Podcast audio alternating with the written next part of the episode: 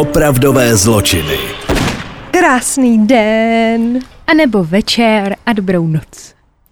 Tak, takže jdeme už. Takže vám Takže přejeme dobrou. dobrou noc, sladké sny a žijte blaze. Ahoj. Ahoj. No a dneska teda na úvod žádný dlouhý keci, protože mám poměrně dlouhý příběh. Dostala jsem tip, takže je to eh, na tip někoho z vás, eh, kdy mi přišla zpráva, jestli pak jsme slyšeli o ledařovi. My jsme neslyšeli o Ledařovi. A my jako ženy, a to se pánové moc často nestává, jsme museli uznat, že o něm nevíme. A to se moc často nestává, že my ženy přiznáme, že něco nevíme. Takže toto si někam nahrajte, protože to se nebude už nikdy více opakovat, toto přiznání. Ale o Ledařovi jsme neslyšeli a já jsem ho pro vás zpracovala. A můžeme na něj? Já se těším na Ledaře. Tak perfektní. Uh, příběh neohroženého vraha se začal psát 11. dubna 1935 v New Jersey. Tam se Richard Leonard Kuklinsky narodil Aně a Stanislavu neboli Stanleymu Kuklinským. Byl druhým ze čtyř dětí a jednalo se teda o rodinu přistěhovalců, kdy tatínek byl přistěhovalec podle toho jména, protože on byl Stanislav s dvojitým B a Kuklinsky je takový jakože polský příjmení, takže to byl Polák a jeho maminka Anna byla přistěhovalkyně z Dublinu. Ani tenhle ten pár neposkytl svým dětem potřebné zázemí a milující rodinu. Vzpomínky na svoje rodiče, který později se Richard popisoval novinářům, když byl ve vězení, tak ehm, nejsou vůbec hezký. Jsme zase u toho. To je prostě, a už víte, a už prostě víte, že to bude Co špatně. přijde? Už to prostě víte, že to bude jeden velký průšvih. Uh, když by si člověk teda prošel v podstatě ve finále, kdyby jsme měli jako nějakou kartotéku, kde si zakládáš jako tu rodinnou anamnézu všech těch našich vrahů, který u nás končí, tak eh, to bude všechno na jedno brdo. Je to, ve většině případů je to fakt stejný, no. No, to jsou taky ty body, kdy uh, se to jako shoduje, třeba jako, že tatínek byl alkoholik. A to už prostě víš. Násilník, Mm, maminka mm. opustila. No, maminka opustila tatínka i s dětma, respektive vyhodila ho z domu. Uh, stalo se tak potom, co tatínek zbyl nejstarší ze svých dětí, Floriana, takže to nepřežil ve svých sedmi letech. Jak? Takže ho vyhodila z domu. Táta bohužel teda si rád přihnul a když si přihnul, tak se rád stavil doma. Kdy teda zbyl jak manželku, tak i ty děti, uh, takže to nebylo nic moc jako hezkýho a pokud se ptáte, jak to, že jim prošla vražda toho syna, No. nebo vražda, to bylo spíš jaký to zabití, že? Zabil ho, no. A, tak oni to vysvětlili tím, že spadnul ze schodu. Takže jim to prošlo. To je hrozně, že to Bohužel teda pro manželku i pro ty děti. Nicméně ani maminka Richarda Kuklinského um, nešla pro ránu daleko. Podle slov svého syna byla teda velmi krutá a o svoje děti rozbila nejden předmět, který měla po ruce. Třeba násadu od koštěté vařečku a tak. U mě taky moje máma jednou zlomila vařečku. A vůbec mi to neuškodilo, ale... Eh, Byla velmi striktní katoličkou a věřila, že teda přísná výchova z dětí udělá slušný lidi. Tam ona je prostě trestala, aby byly jako slušný. Jo. Tam to nebylo tak, jako že by ona pila nebo prostě brala drogy nebo něco takového vůbec Prostě ne. si ale... myslela, že dělá dobrou věc. Takže eh, často chodili s mámou do kostela a snažila se je teda víc na nějakou jako víru, aby prostě měli slušný život. Ale mělo to prostě na naprosto opačný efekt, jak děti do něčeho nutíš, tak to prostě je vždycky uh, naopak. Takže sám Richard, uh, přestože v kostele pomalu vyrůstal, tak v dospělosti víru úplně zavrhl. Uh, Richardovi další sourozenci se naštěstí dožili dospělosti, jeho sestra Robe- jak sestra Roberta, tak uh, bratr Joseph, když ten teda ve svých 26 letech v roce 1970 byl obviněný ze znásilnění a vraždy 12-letý holčičky.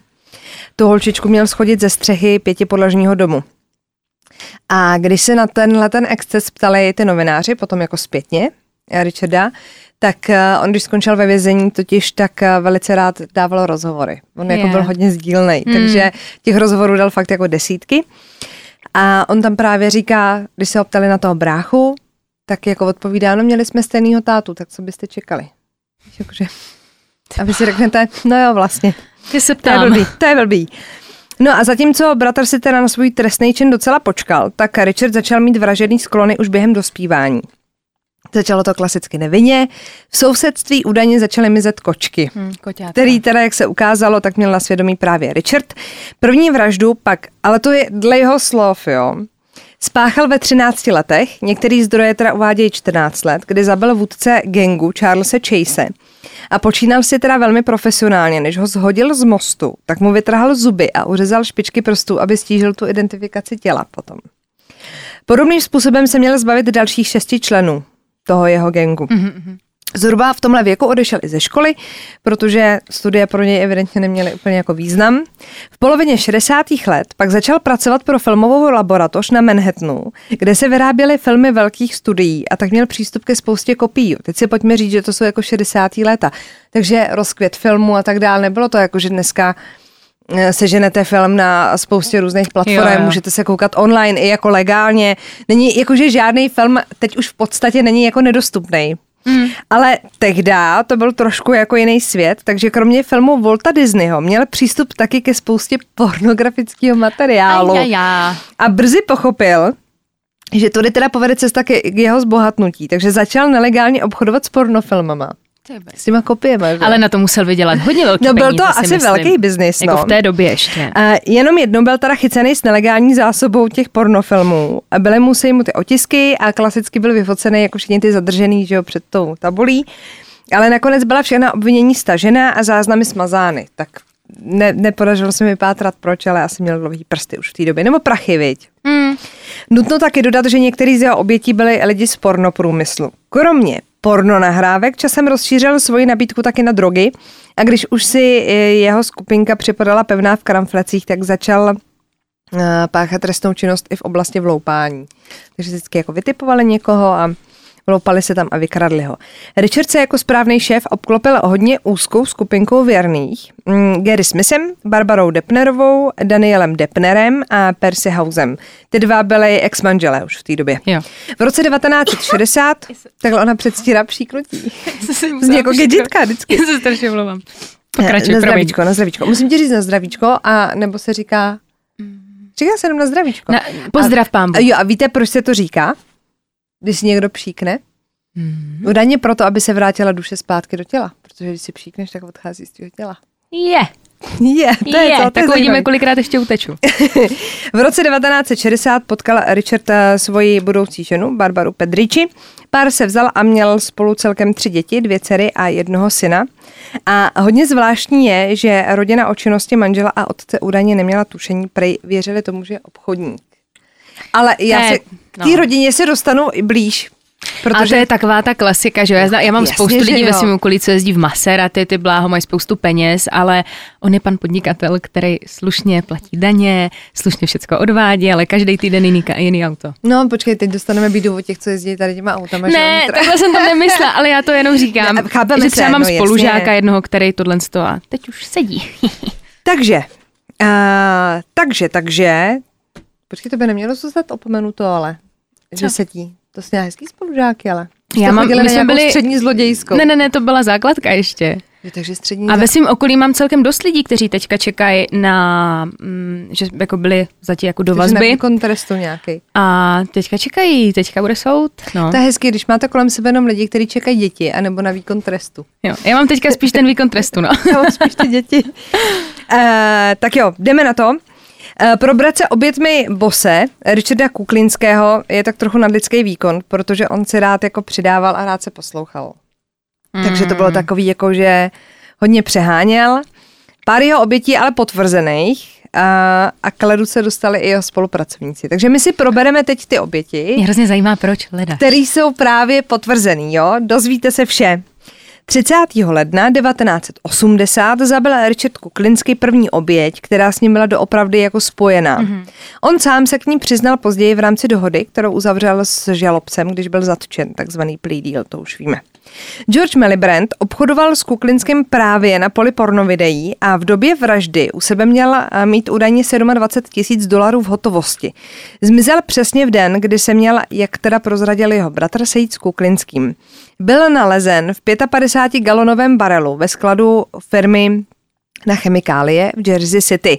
V hrudníku měl několik průstřelů, vy nám vždycky, už nám psali nějak, nějaký dva chlapy, že jako říkáme, že měl kulky, že to se neříká, že se říká, že měl střely a průstřely a tak, tak prosím vás měl několik průstřelů v hrudníku. Děkujeme. Tak no, na to teď říkám dobře, doufám, že nejsem zamantáka. A, na nohou, a na nohou měl přeřezaný šlachy, Fuh. aby se Kuklinskýmu povedlo narvat to tělo do toho barolu. To je ale hrozný. Možná bych to neměla říkat tak veselé, ale... Ty jsi to říkala, a když si koupíte jedno, jednu věc, dostanete třetí zdarma. Ano, a sadu neresnožů k tomu. Tak ale to je nechutný. Uh, další, ale neověřenou obětí, kterou Kuklinsky měl zastřelit, se v tom samém roce, to znamená v 80. měl stát Peter Calebro, ale to říká on a nikdy ho s tím jako nespojili. Mm-hmm. Jo. Já se na ty oběti pak podívám jako ke konci aby jsme si v tom udělali pořádek. Takže pokračujeme v těch potvrzených. Jdeme o dva roky dál. V roce 1982 si našel Richard Kuklinsky další oběť, lékárníka. 51-letý Paul Hoffman zjistil, že velký šéf umí sehnat také léky za super ceny. No, tak jasně, no. A pokoušel se na něj tlačit, aby uzavřeli dohodu. Kuklinsky mu měl sehnat lék Tagamet, nebo já bych to tak přečetla si, který byl nedostatkovým zbožím a Hoffman na něm ve své lékárně mohl pěkně vydělat, že jo. Kuklinskému se buď nelíbila ta dohoda, nebo samotný Hoffman, každopádně tak či tak 29. dubna 1982 náš milý lékárník zmizel. V den, kdy měl smluvenou schůzku s Kuklinským a na který mu měl předat 22 tisíc dolarů. Náhodička. I k této vraždě se Kuklinsky v rámci zmiňované dohody později přiznal, ale seznam tím rozhodně nekončí. V prosinci 1982 byl zatčen člen týmu Richarda Kuklinského Percy House. Když vám jde o krk, tak se rozhodnete svědčit i proti tomuhle mafiánovi, takže ten dostal ochranou vazbu a čekalo se, co z něj teda jako vypadne. Mezitím Kuklinsky pronajal dalším dvěma, Gary Smithovi a Danielu Depnerovi pokoj v motelu York v New Jersey, aby se tam skryli, když na ně byl vydaný zatykač, mm-hmm. aby je taky nepozavírali. No ale doneslo se mu, že Malej Smith z pokoje i přes jeho zákaz odešel, aby navštívil rodinu a navíc, že se jako povídá, že už chce seknout se zločinem, žít jako počestný občan a dělat do našeče na Kuklinskýho. A tak uh, uzavřel tajnou dohodu s Danielem Depnerem, který s ním byl na tom pokoji, a jeho exmanželkou Barbrou, kteří Smithovi naservírovali hamburger otrávený kyanidem. Smith ho pak pro jistotu ještě uškrtil kabelem od lampy a policie pak uvedla, že kdyby nepoužili kabel jako škrtidlo, takže by ta smrt vypadala v podstatě jako přidávkování drogama a nebylo by na ní nic jako tolik podezřelého, takže by to ani jako neřešili. Ale tím, že ho jako uškrtili a měl tam tu rýhu, Máš tu rýhu, no, potom. Takže to jako bylo jasný, že to je vražda. Nicméně musím přiznat, že s tím tělem si poradili hrozně excelentně. Jo. Ona měla ta Barbara přijet autem k tomu motelu a měli ho odvíst autem prostě někam, kde se ho zbavějí. A z nějakého důvodu se jí to nepovedlo. Nevím. Ne, jako nevím proč. To se můžeme domnívat. No ale oni to vyřešili jako ve filmu Čtyři pokoje. Ne. Ano. Jak je tam ta prostitutka? ne, počkej, já nevím, byla prostitutka, ale je tam, je tam jeden ten, ten Antonio pokoj. Banderas, jak tam jsou ty děti. No ano, a ty děti nechají samotný na hotelovém pokoji a oni si furt nedávají, že tam něco smrdí Aha. a na něj nohy, bla, bla, bla. Odkryjou tu matraci a tam je mrtvola. Aha. Tak takhle přesně to proběhlo. Je. Yeah. Oni ukryli pod matraci to tělo, odstěhovali se z toho motelu. Tam ještě pár dní ubytovávali hosty, kteří si stěžovali, že tam jako něco smrdí. Ale nenapadne tě, jako když jsi prostě v motelu jako zvedat někde matrace a prohledávat postel. Takže tam prostě nějakou dobu bydleli. A až pak prostě, když už se ten smrad nedal ani vyvětrat a už to bylo fakt jako podezřelý, takže napadlo ty zaměstnance ten pokoj vzít jako z gruntu to a někdo to fajn, matraci a tam našli teda tu mrtvolu. Uh, takže Gary Smith očkrtnutý. Daniel Depner se pro Klinskýho tím pádem ale stal nepohodlným svědkem. Že? Takže byl na řadě. Pár dní po jeho vraždě tak poskytl Depnerovi kuklinský úkryt v bytě svého skorozetě, který se jmenoval Rich Peterson a tento v dobou byl partnerem kuklinského dcery Merrick a vlastnil byt v Bergenfieldu v New Jersey. A na pár dní odjel mimo město, takže on tam ubytoval tady tohohle mm-hmm. svého kámoše a aby se tam jako schoval. No a tam taky podle vyšetřovatelů našel svoji smrt, protože na koberci se našla skvrna od krve. A celá věc se měla udát nebo udít zhruba tak, že i Depner byl teda otrávený kyanidem a pro jistotu už krcený. Jistotu ale nemáme, protože uh, vyšetřovatelé usuzovali jenom podle těch růžových fleků, který našli na tom mrtvém těle, takže to vypadalo, že je jako přivotrávený. A i tomu odpovídalo to, že se jako nebránil při tom škrcení, že když vás někdo škrtí a vy jste jako při smyslech, tak Jo, třeba tak poškrábete toho útočníka, nebo máte nějaký nějaký. jako Mm. zranění, že se bouchnete, nebo vás někdo někde čapne, že se jako nebránil.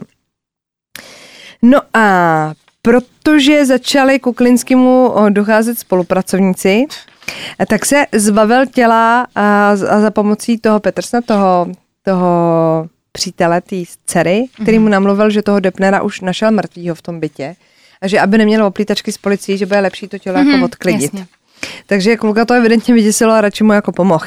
Depnerovo tělo pak našel teda 14. května 83 cyklista u Clinton Road v zalesněné oblasti West Milford v New Jersey. A Depner měl navíc v žaludku nestrávený jídlo, takže musel umřít během toho jídla, anebo hned po něm. Mhm. Což by zase odpovídalo tomu kyanidečku, že? Nějakým hamburgříčku. No a nabízí se tak možnost, že teda snědl kyanid jako jeho parťák a jeho tělo navíc bylo nalezeno jen asi pět kilometrů od farmy, kde trávila Kuklinského rodina spoustu času. 25. září 83 bylo nalezeno další tělo. Tentokrát Bože. poblíž parku u Closeland Mountain Road v Orangetown uh, a mělo střelu v týle. Ukázalo se, že se jedná o Louise Mazgeje, který byl pohřešovaný už dva roky. A největší for, když to tělo odvezli na to forenzní oddělení, kde ho měli teda pitvat, tak zjistili, že má uvnitř krystalky ledu. To znamená, že muselo být hluboce zmrazený a našli ho navíc v den, kdy byl jako uh, jasno a svítilo sluníčko, takže to tělo bylo jako zmrzný i odpoledne, když ho prostě našel ten cyklista. To znamená, že muselo být jako hluboce zmrazený a muselo někde být jako dlouho. A vzhledem k tomu, že byl jako pohřešovaný Dva roky. dva roky, tak to vypadá, že dva roky v tom mrazáku byl. No a máme tady zase spojnici. Ukázalo se teda, že se jedná o toho Mazgeje a že, světe div se, když zmizel, tak se měl setkat s Richardem Kuklinským, aby si od něj koupil prázdný videokazety.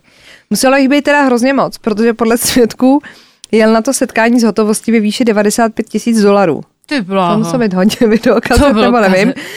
Muselo uh, to tělo teda být dlouho někde v mrazu a navíc měl na sobě Louis stejný oblečení jako v den, kdy ho jeho rodina viděla naposled a když šel na tu schůzku. Takže se důkazy začaly hromadit, no a v tomhle případě se teda Kuklinský taky potom přiznal po té dohodě s prokurátorem. A protože o tom případu informovala i média, když najdeš po dvou letech někoho jako pohřešovanýho, tak je to velká událost, že jo. A poprvé ho právě v těch novinách nazvali Icemanem. Ledař, že jo. Že ho Jakože dal protože byl zmražený. ano, schoval to tělo k ledu. Tolik teda k těm potvrzeným obětem. Kuklinský ale během rozhovoru tvrdil, a on tak jako postupně navyšoval, jo, a dostal se až na 250 lidí. Já vždycky nemůžu, jako oni se pak utrhnou ze řetězu jako- a prostě jedou. A úplně do nesmyslných čísel. Je to prostě takový jako zvláštní. Eh, 10. srpna eh, 84 měl třeba zastřelit Roberta Pronge. Hlásil se i k vraždám, který podle policie provedla mafie. Měl zabít Jimmy Hoffa, Roye Demi, eh, Paula Castellana a Carmina Galanteho. Chápeš, to jsou jména, které nám jako nic neřeknou, ale jsou to prostě mafiánský bosové.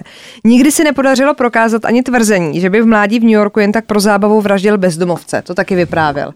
Že jako je vždycky vyhecoval k nějaký jako hádce, aby ho jako třeba napadli a pak je jako ubodal a pak jako šel dál a když se vracel zpátky, tak je jako míjel, aby si jako užil pohled na to, že teda ho zvlád jako zabít. Těch mělo být údajně 50. Bože můj. No a podsvětím se v té době taky nesla historka, že Iceman jen tak zastřelil motorkáře, aby viděl, jaký bude mít ta střela efekt. Mhm. Tak asi když to jako vraždíte To musel velkým. kolovat dobrý historky. No jasný, pak. musel mít respektíček. No, teď se podíváme teda na tu jeho rodinu, jo.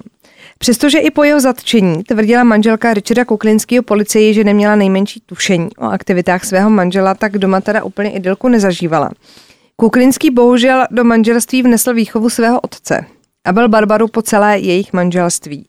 Když spolu pár jenom chodil, tak ho chtěla Barbara opustit a já jsem našla normálně nějaký novinový článek, kde se řešilo, že jí jako bodnul kudlu dozad, ale jako doslova. Takže ji evidentně jako napad. A ona ho teda chtěla opustit, jenomže ona v té době byla těhotná. Takže ta rodina ji jako nutila, aby s tím otcem svého dítěte zůstala, aby nebyla v hampě, že jo. A navíc zaplatila Kuklinskýmu, aby opustil svoji tehdejší manželku Lindu a dvě děti. Ne. A o těch se teda nikde nějak jako extra moc jako nepovídá, protože v té době ještě asi tak jako neřádil. A on je teda opustil A myslím si, že těm se spíš ulevilo, než cokoliv jiného teda, že frajer jako odešel. Barbara díky jeho bytí dokonce potratila a jednou začala předčasně rodit. To byla v pátém měsíci. A to miminko se narodilo se zlomenou nožičkou. A nakonec teda nepřežilo, vůbec měl to být chlapeček. Ty bláho, to je ale A hrozný. v domácím pekle pak zůstala teda až do Richardova odsouzení v roce 88. Za celý svůj vztah měli Richard s Barbarou tři děti. Ty se Richard ale snažil nebýt. Prej radši třeba si dal jako pěstí, když měl jako záchvat vzteku, než by jako uhodil je ale terorizovali je psychicky, že on jim třeba vyprávěl, že když by, nedej bože, třeba náhodou zabili jejich mámu, takže bude muset zabít i je, že se mají dát jako pozor. No a teď co je horší, jestli dostat potlamě no, nebo tady to vydírání, a to je ty strašný. děti, chuděry, ze strachu měly údajně furt zbalený tašky, že kdyby došlo fakt jako k nejhoršímu, museli by utíct. Jakože, aby se jim nic nestalo, takže měli zbalenou tu tašku, aby mohli utíct někam do bezpečí. Co to bylo za člověka? No nevím, prostě tak měl takovýho tátu, viď. Jediný z Richardových dětí, který eh, mu teda otec opětoval lásku, měla být ta dcera Merrick. O jsme mluvili, že ten její přítel měl ten byt. Mm-hmm. A té prý otec několikrát řekl, že ji miluje. A Merrick se vyjádřila do médií i k filmu Iceman, který byl natočený v roce 2012, kdy vzkázala hlavní hrdince Vinoně Ryder, která stvárnila její matku a, jako Barbaru, mm-hmm. Že kdyby žili doopravdy v takové rodině, jakou ve filmu předstírali, takže by byl jejich život někde mnohem jako na lepším místě a někde jinde, takže tam ta rodina evidentně vyznívá jako líp, než doopravdy byla. Mm-hmm. Za to už samozřejmě nemůže Winona Ryder, že? Tak a začíná se nám utahovat smyčka. Co přijde? Policie začala kolem Kuklinského kroužit po tom, co teda byl významným spojovatelem vražd Hoffmana, Smise, Debnera a Mazge, kdy vlastně on byl ten poslední, se kterým se měli ten den, kdy zmizeli, vidět. Um, teď už teda zbývalo jenom vše propojit a najít taky důkazy. A tak nasadili agenta v utajení. To je prostě jako ve filmu. Policie New Jersey ve spolupráci s úřadem prokurátora a úřadem pro alkohol, tabák a střelné zbraně vytvořila speciální skupinu, kterou nazvala Operace Iceman a ta měla za úkol infiltrovat se do blízkého okolí Kuklinského a najít proti němu důkazy a dostali toho teda mnohem víc. Nedostali to ale hned. Agent Dominik Polifrone pracoval v utajení celých 18 měsíců. Jak To ono musí být trvá, jo? strašně jako psychicky no. náročný. A hlavně nemůžete jít jako domů, že jo? No, Hodně. Vy nemůžeš. musíte žít na nějakém jako místě a Já bych se- jako život někoho jiného. Strašně bych se bála, že na to přijdou. Strašně bych se bála. No Dominik vystupoval jako mafiánský boss, uh, Dominik Provenzano, a aby se ke Kuklinskému dostal, tak od něj začal napřed nakupovat zbraně. Časem mezi nimi vzniklo takový jako už důvěrnější pouto, takže v průběhu těch měsíců uh, se mu začal Kuklinský svěřovat a on měl jakoby štěnici, že jo? Nebo jim to pak jak- jakoby vyprávěl, ale většina je jako nahraná. S tím třeba, jak zabil spolupracovníka kyanidem, že mu ho dal do hamburgeru, jak měl taky jedno z těl v mrazáku přes dva roky, aby nevzbudil pozornost. A on teda tvrdil, že kyanid je podle něj úplně nejlepší způsob zabití, protože nenadělá svinčík. Že když někoho zastřelíte, nebo budete rozřezávat, nebo něco Jo. podobného, tak vždycky neděláte jako bordel. Jsem třeba myslela, že řekne něco jako, čistý. hezky, jako že třeba ten člověk netrápí, nebo není tak bolestivý, Mm, jako když třeba to. jako škrtíš nebo bodáš. Ne, prostě Ale není to švinč. nevím, jestli bude, jako když budeš v trávinách, to taky A hlavně to podle mě musí být fofer. Když si dáš jako kyanid, že jo. To je, když nosili, nacisti nosili, že jo, vždycky u sebe kapsličku kyanidu, Musí ho kdyby, být asi dost, kdyby no. na to přišlo, Musí ho tak to zkous, no. Policie tak měla nahrávky, ale chtěla ještě jako takovou třešničku na dortu chytit Icemana příčinu. A Polifrone se před ním zmínil, že má taky pár lidí k odstranění a že by se ho rád jako najal. Že mu kyanid dodá a že by chtěl, aby teda pro něj zabil nějaký lidi. No a když se měli sejít, aby mu dodal jako instrukce a měl pak jako jít teda zabít ty dotyčný, tak na tu schůzku nepřišel. A zjistilo se, že on si vyzkoušel ten kyanid, který dostal od eh, Dominika Polifroneho, nebo Dominika Provenzána, eh, že se ho vyzkoušel na psovi a ten pes jako neumřel. Takže zjistil, že to není jako jed. No, ale nebojte se, nebojte se, už jim neutek, čapli ho tak jako tak, jenom prostě ho nechytili jako příčinu, ale čapli ho. A ve stejný den, kdy teda ho zadrželi, to bylo 17. prosince, tak eh, byla zatčená i jeho manželka, aby prostě neutekla nebo nevarovala nějaký lidi, oni nevěděli, jak moc je jako zapojená. No a ji teda zatkli za to, že v autě měla jako nelegální zbraň, oni potřebovali prostě nějaký důvod, Jasně. jako že ji zbalit. Richard Kuklinský pak u soudu čelil obvinění z pěti vražd, několika pokusů o vraždu a nelegálního držení zbraní. Obhajoba se opírala o to, že byly nedostateční důkazy a taky, že svědectví nebyla věrohodná. Kuklinský byl propuštěný na kauci 2 miliony dolarů a byl mu odebraný pas, aby nemohl utíct. Zjistilo se totiž, že má zakoupenou letenku do Švýcarska, A kde ne. má na několika kontech moc hezký sumičky. Hele, Švýcarland.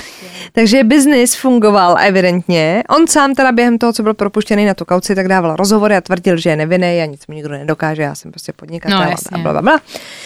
U soudu proti němu svědčil agent eh, Polyfrone, ale taky třeba Percy House a Barbara Depner, což byli jeho blízcí spolupracovníci. Bohužel teda pro ty žalobce oba posledně jmenovaní nebyly moc věrohodní, protože před soudním stáním už eh, několikrát eh, lhali policii když ji někdy za něco vyčápli. A House měl dokonce domluvenou imunitu, takže se očekávalo, že předhodí policajtům kohokoliv, aby si prostě sám zachránil krk, že jo? za to imunitu jim musíte něco hmm. nabídnout. Kuklinskýho obhajoba se opírala taky o to, že se zabil Depner, což ono ho uškrtil, že jo, to byl ten první, Mhm. nebo druhý. A Depner potom zemřel, protože měl ty růžový flaky z neznámých příčin, že?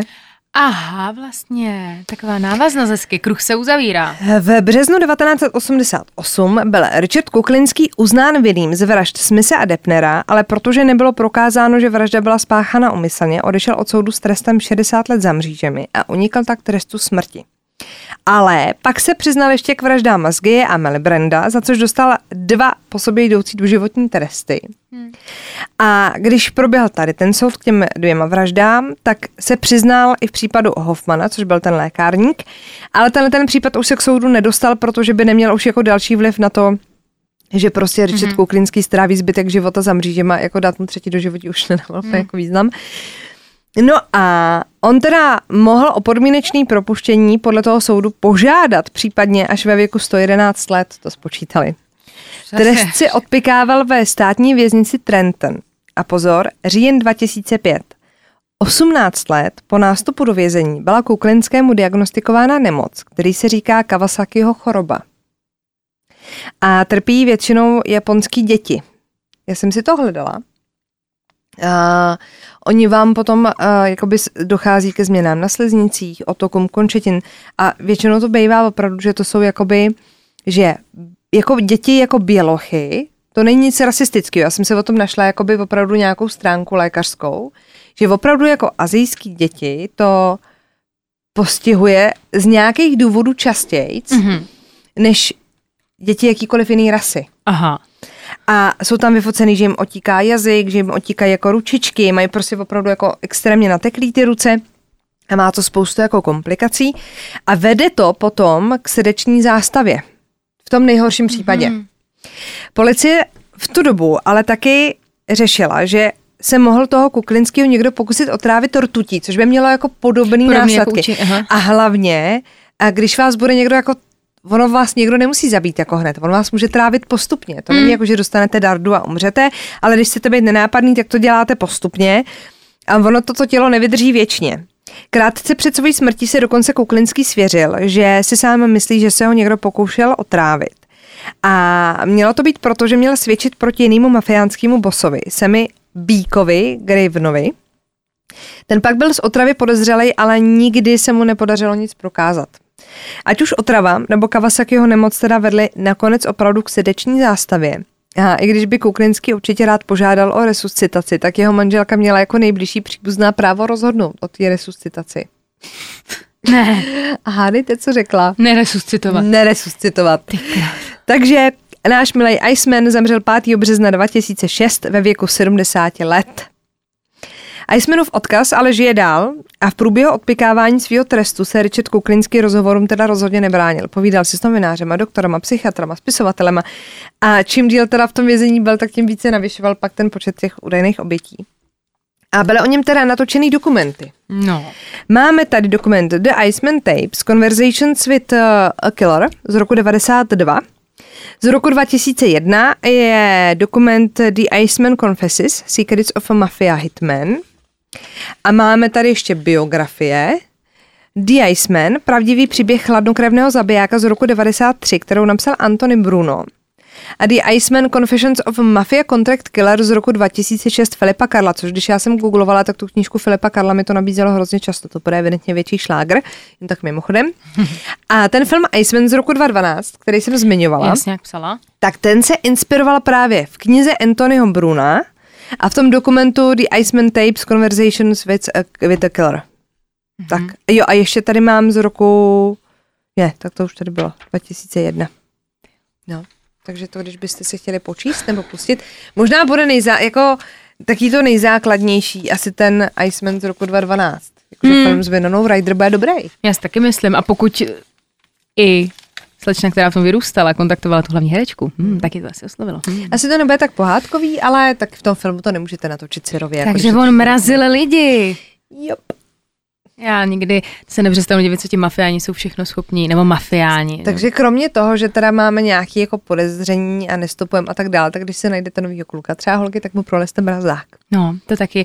A takže se budeme bát, když Borec přijede v hezkém autě, tak automaticky to pro nás bude mafiánský boss a vrah, co mrazí lidi, že jo? Takhle prosím vás, ne. Mm, Hezký auta a prachy nesmrdějí, to podle mě na někoho z nás platit nebude. To bychom si lahli do kapsy tady, ale. Nebo holky dělejte, že o ničem nevíte.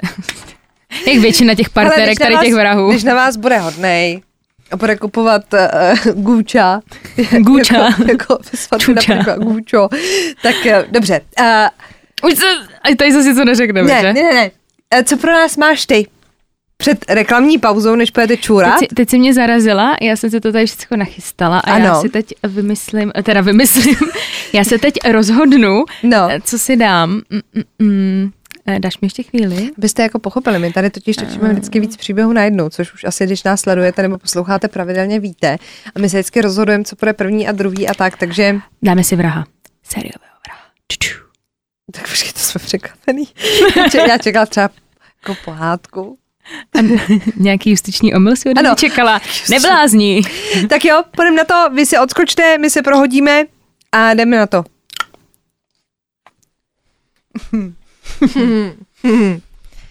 tak, proč se tváříš tak nešťastně? Ne, ne, já jsem se... Ne, já totiž úplně Vzýváš bohy. Jak já začnu. Já začnu.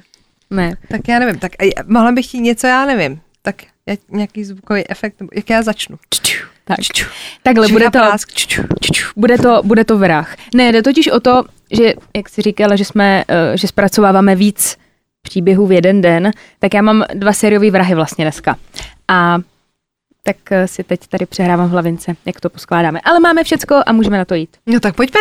Takže bude to muž, který se jmenuje Gerald Stejnou. Stano, jo, ale v angličtině Stejnou, jo. Původně se ale narodil jako Paul Zenger v roce 1951 v New Yorku. Otce nikdy nepoznal, to je jak u pana Ledaře dneska. Eh, Já se tady totiž připadám hrozně namáčkla a já se necítím komfortně u té zdi. Tak já můžu jít. tak čau. Takže jdeme na to. Vyprávěj, já se, já se to stopnu, tak vyprávěj. Tak, teď už je to mnohem No, lepší. vidíte moje hezký tričko teď. Roky Balboa. No tak povídej, já budu takhle stát. Teď jsem zase nervózní. Já nemám ráda, když nade mnou někdo Ta holka prostě není nikdy spokojená. Hele, já když si sednu, já se vám omlouvám, já když si sednu takhle, tak to bude lepší. Tak, já jsem trošku měla, No, nasedíš ještě na ty přijdou. Na... já nenávidím ty stisněný prostory, to je něco na mě. Ona dělá, kdyby se točili v tunelu. Takže, je Tak. to pan Gerald. Narodil se jako Paul Zinger v roce 1951 v New Yorku. Eh, Jak to bylo u toho Icemana, tak zase úplně dětství celý špatně. Podle všeho bylo dětství celý špatně, protože nepoznal nikdy otce, měl jenom matku, která se ho ale rozhodla dát eh, do dětského domova, když mu bylo 6 měsíců. A ta pracovnice v tom dětském domovně, domově, nebo respektive všechny ty pracovnice, tak byly hrozně v šoku, když toho malého chlapečka přinesla, protože byl hrozně podvyživený a nebylo to zdravý dítě a prý byl spíš na hospitalizaci v nemocnici, než eh, pro dětský mm, domov. Každopádně jeho té matce vzali, protože si říkali, bohu, jak by to s dítětem dopadlo, kdyby ho nechali. Takže byl v tom kojeneckém ústavu a oni teda zjišťovali postupem času, že ta matka se mu vůbec nevěnovala, vůbec se o něho nestarala, protože, jak jsem říkala, byl zanedbaný a jedl i svoje vlastní výkaly. Že byl jako tak naučený. Jistá Norma Stejnou, která v domově pracovala, tak se rozhodla se svým manželem, že chladu, chlapeč, chlapečka adoptují. Ježi, ale to je hezký. Je to strašně hezký No. a byla bych hrozně ráda, kdyby tady ten příběh skončil. On teda díky tomu dostal to nový jméno, Gerald Eugene Stejnou. Měl obrovský štěstí, protože ti manželé mu dali milovanou rodinu, dali mu zázemí a v podstatě všechno, co to malé dítě potřebuje. A tady jsem z toho celkem jako v šoku, že se to pak zvrhlo, i když přesto všechno ten kluk měl tak krásný jako dětství. Já nevím, jestli tam funguje třeba nějaký trauma, že jsi jako malý, že jo, ti 6 měsíců a dítě všechno vnímá a je jedno, jestli mu jsou tři nebo dva měsíce. Prostě dítě vnímá. Tak jestli tohle z toho ovlivnilo. Každopádně vyrůstal v milující rodině, ale eh, nebylo to s ním úplně jednoduchý, protože čím byl starší, tak se projevovaly právě nějaký jako traumata, nebo nevím, jak to mám jako nazvat. Měl třeba výbuchy v steku. Když eh, někdo s ním nesouhlasil, měl výbuch v steku. Byl hrozně, nedokázal úplně ovládat svoje emoce.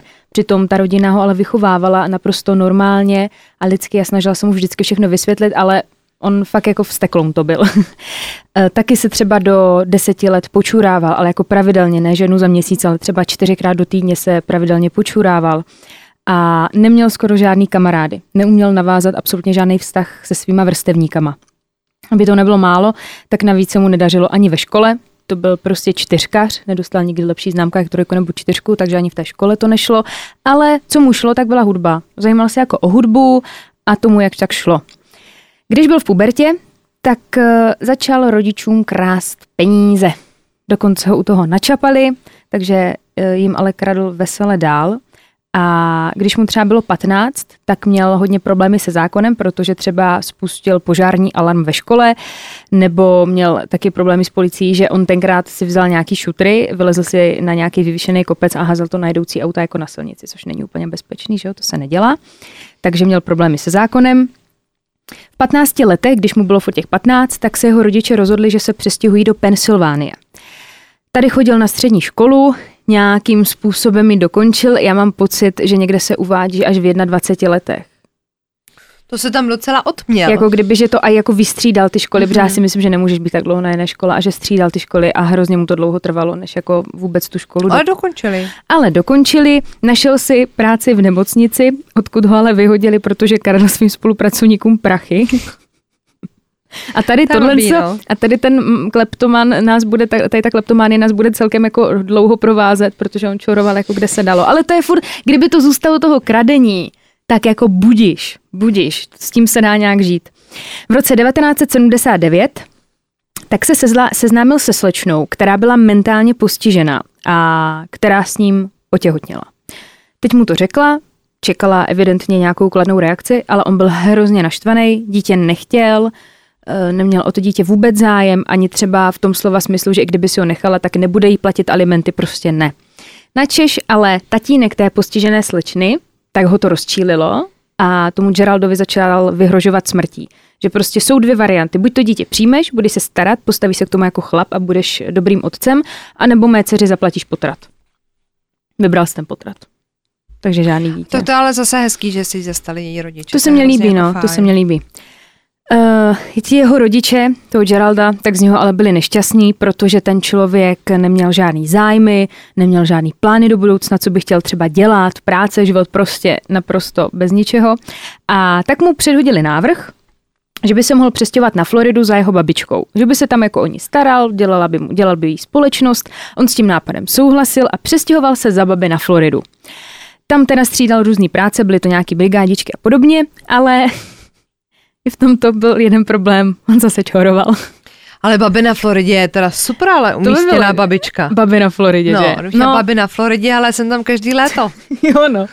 A on zase měl stejný problém, to byl třeba jeden z těch, eh, z těch důvodů, proč tak často střídal to zaměstnání, protože vždycky okrádal ty svoje spolupracovníky. Kradl jim ze To je skřínky. prostě blbej kolega, no, když vás takhle okrádá. Tak ho nechceš. V roce 1970, kdy mu bylo 22 let, tak nebyl úplný krasavec a byl menší, trošku jako oplácaný a prostě ženy vůbec nepřitahoval, ale on sám si to nemyslel. On si myslel, že je krasavec a někde jsem viděla dokonce spojení italský hřebec, že, že, si, že o sobě říkal, že je italský hřebec. Jo, Warning, ladies, warning. Warning, no. o tři roky později tak začal randit s kadeřnicí Teresou, eh, kterou si počase i vzal za ženu a ona mu dokonce sehnala práci u svého otce, který vlastnil benzínku, takže mu dala práci, on tam pracoval a všechno bylo nějakou chvíli v pohodě, ale asi po půl roce toho manželství tak začal svoji ženu psychicky týrat. Nikde jsem nenašla jako co, co konkrétně, ale dneska mi to úplně zapadá, ty tvoje příběhy. Tak jak třeba stačí, říkala když ty. budeš říkat třeba, že je hnusná každý no, den, víš, no. nebo... Ale jak jsi dneska říkala, že psychický týrání, jak to dělal ten Kulinský, tak to je třeba taky ono. Tak ono, když si pustíte výměnu manželek, tam toho psychického týrání je... Víc než dost. No. No a tak se s ním v roce 1976 rozvedla a Gerald se vrátil z Floridy zpátky ke svým rodičům.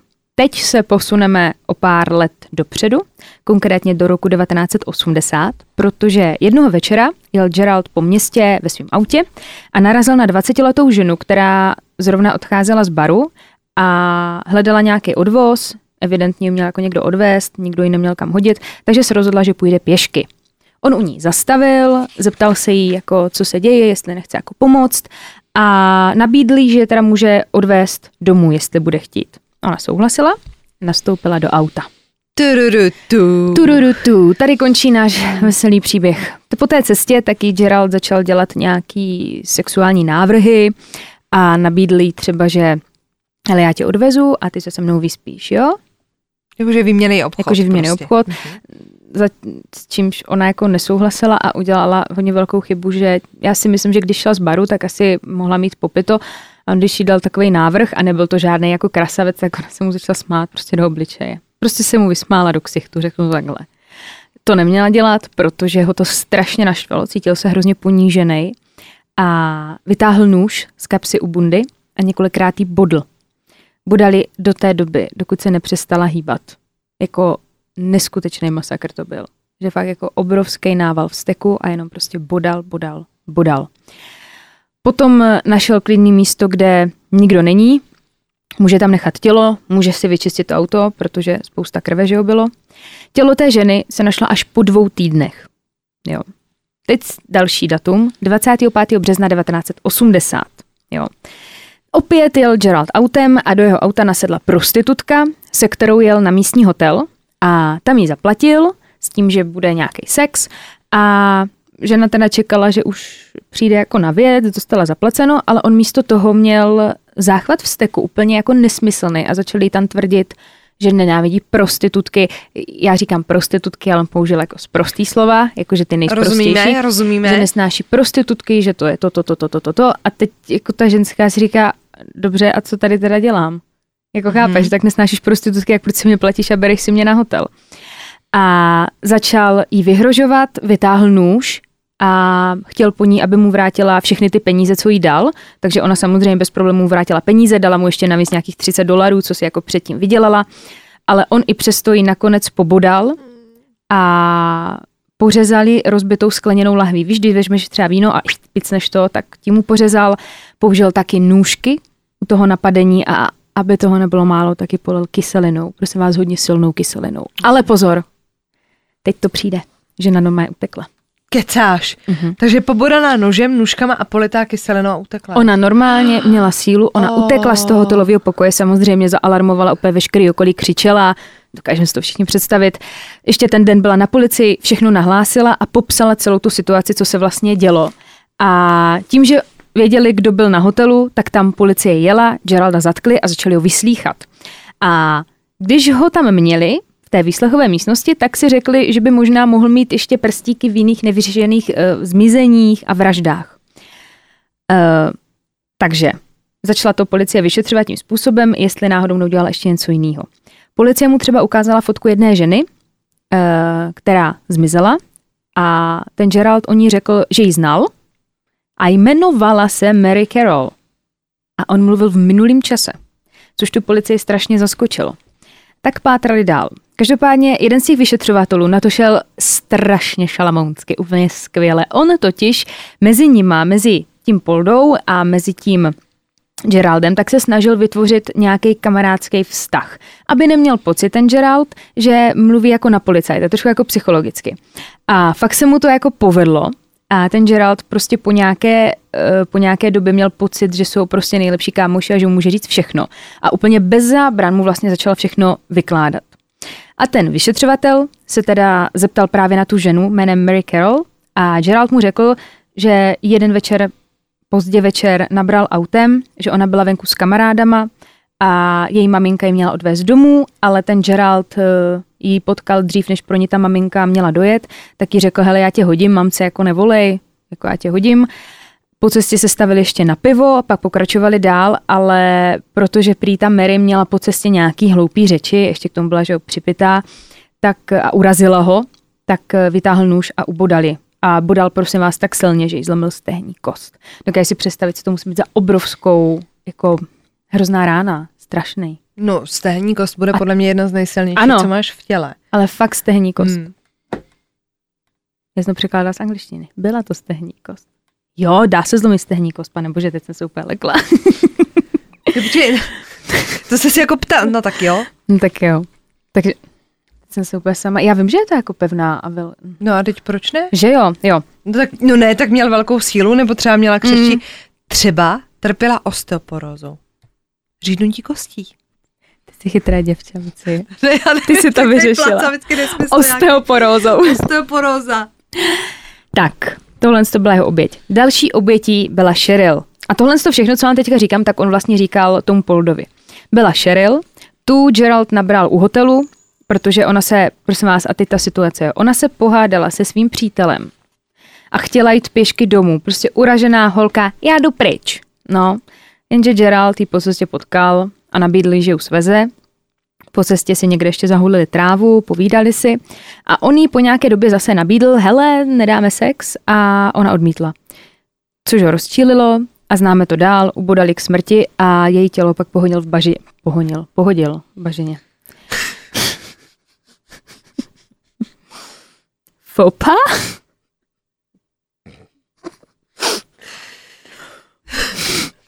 Takhle.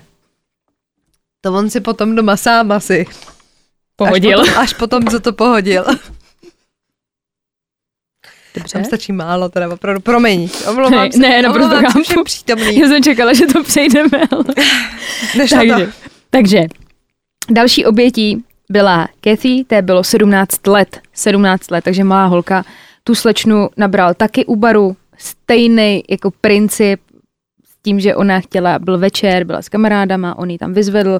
Nějakým způsobem já nechápu, jak to dělal, jako když se na něho podíváte na fotce, tak to jako není člověk, kterým bych se úplně jako sedla jako v noci, jako když bych šla z baru, ale nějakým způsobem ty holky přemluvil. Uh, jak jeli, tak po cestě začal předstírat uh,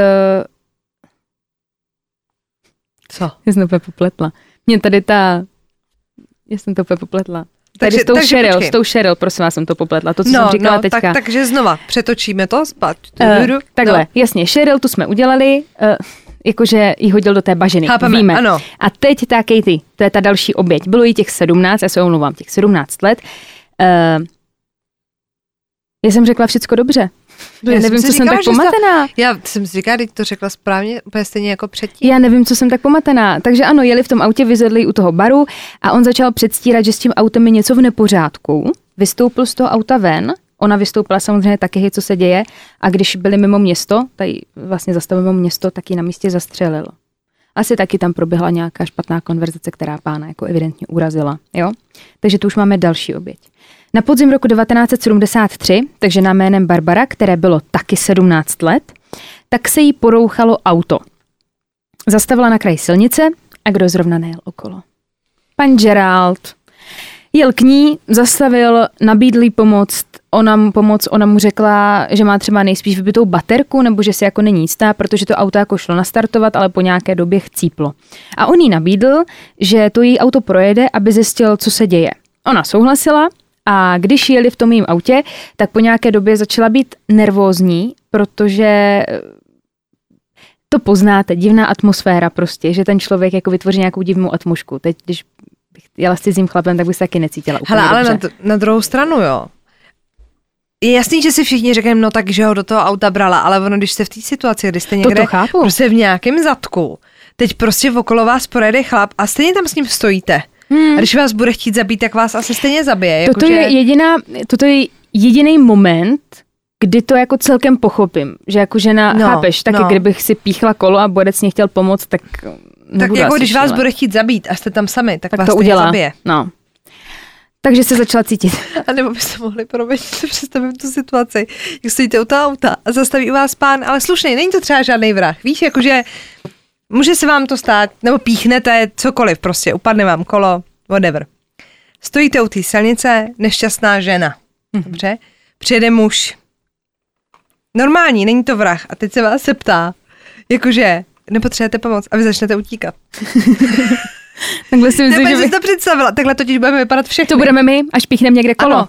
Zastaví normální slušný chlap, bude mít třeba v autě i rodinu, víš, jako ne. A my normálně zač- necháme to auto autem, tam ty kabelky, rozumíš, všechno, mobily a, začneme utíkat přes pole. Ano, takhle to bude. A Fred zůstane koukat u toho Takhle to přátelé bude. Takže jeli v tom autě a on evidentně mm, zajížděl i jako někam jinam, kde se jí to už jako no, nepozdávalo a tak se ho zeptala úplně nervózní, kam vlastně jedou a chtěla jít zpátky, jakože tam, kde jako byli původně a tím, že ona na něho nalíhala a tím, že na něho furt měla nějaký otázky, tak on ji vší silou udeřil do hlavy. Ona upadla do bezvědomí a potom ji následně svázal a položil ji eh, na zadní sedadlo. Co se týče všech jeho obětí, tak eh, od roku 1973 až do roku 1980 tak zabil 33 žen. A co policii na tom všem zarazilo úplně nejvíc, tak žádná z těch žen nebyla, nebyla zneužitá. Že v tom nebyl žádný sexuální motiv, což většinou tady u těch sériových vrahů, kteří vraždí ženy, tak tam je vždycky třeba nějaký sexuální motiv, nebo já nevím, měli jsme tu i typy, kteří, že jo, nekrofílie, který vzrušovalo prostě spát s mrtvolou. V jeho případě nedokázali jako přijít na ten, na ten hlavní motiv toho proč. Jakože proč. To vypadá, že jsem chtěl jako ženským, ale vlastně je nepotřeboval jako zneužít. No on vlastně říkal, když se ho samozřejmě na to ptali, tak uh, on když vezl nějakou tu ženskou, tak pokud, uh, když, když to řeknu hodně laicky, tak když neměla blbý keci a byla ticho, tak přežila, ale nedej bože, aby ta holka vystrčila rušky, projevila takhle. nějaký svůj názor, nedej bože pána neurazit. Jeho to prostě hrozně rozčilovalo, takže asi, ale myslím si, že když by třeba chlap seděl na tom sedadle spolujezdce a chlap s ním s něčím jako nesouhlasil nebo se mu vysmál, tak si myslím, že to v něm neprobudí takovou nenávist, že si myslím, že ta role té ženské tam určitě byla, že tam měl nějakou nenávist. No to je To si evidentně. myslím. No každopádně dostal trest smrti, elektrický křeslo, na elektrické křeslo se posadil a bylo to 23. března roku 1998.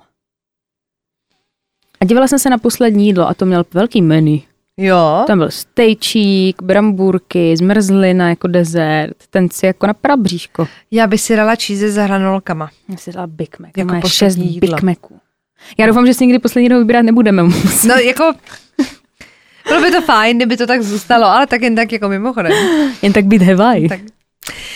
No, tak jo, takže vy nám zůstaňte naživo a na svobodě. Děkujeme, že jste byli i dneska s náma. Budeme rádi i za like a odběr, to je jasná věc, takže pokud jste ho ještě nedali, občas se najde někdo, kdo se odhlásí, tak eh, to číslo nějak jako rostlo, budeme rádi. A protože samozřejmě jste teď dokoukali a nebo doposlouchali naši epizodu, říkáte si, jak teď naložím se svým životem? Nebojte, máme pro vás řešení. Už jsme tady o tom jednou mluvili a mezi naše typy to patří pořád. Stáhněte si aplikaci YouRadio Talk a tam jsou podcasty v češtině, všechny. A jsou tam i naši kolegové z rádia, i holky z tři v jednom a tak. Takže eh, když byste se chtěli jako zabavit, tak můžete poslouchat i tam. Najdete tam všecko. Všecko, na co si jen vzpomenete. Všecko. A my se těšíme příště. Ahoj.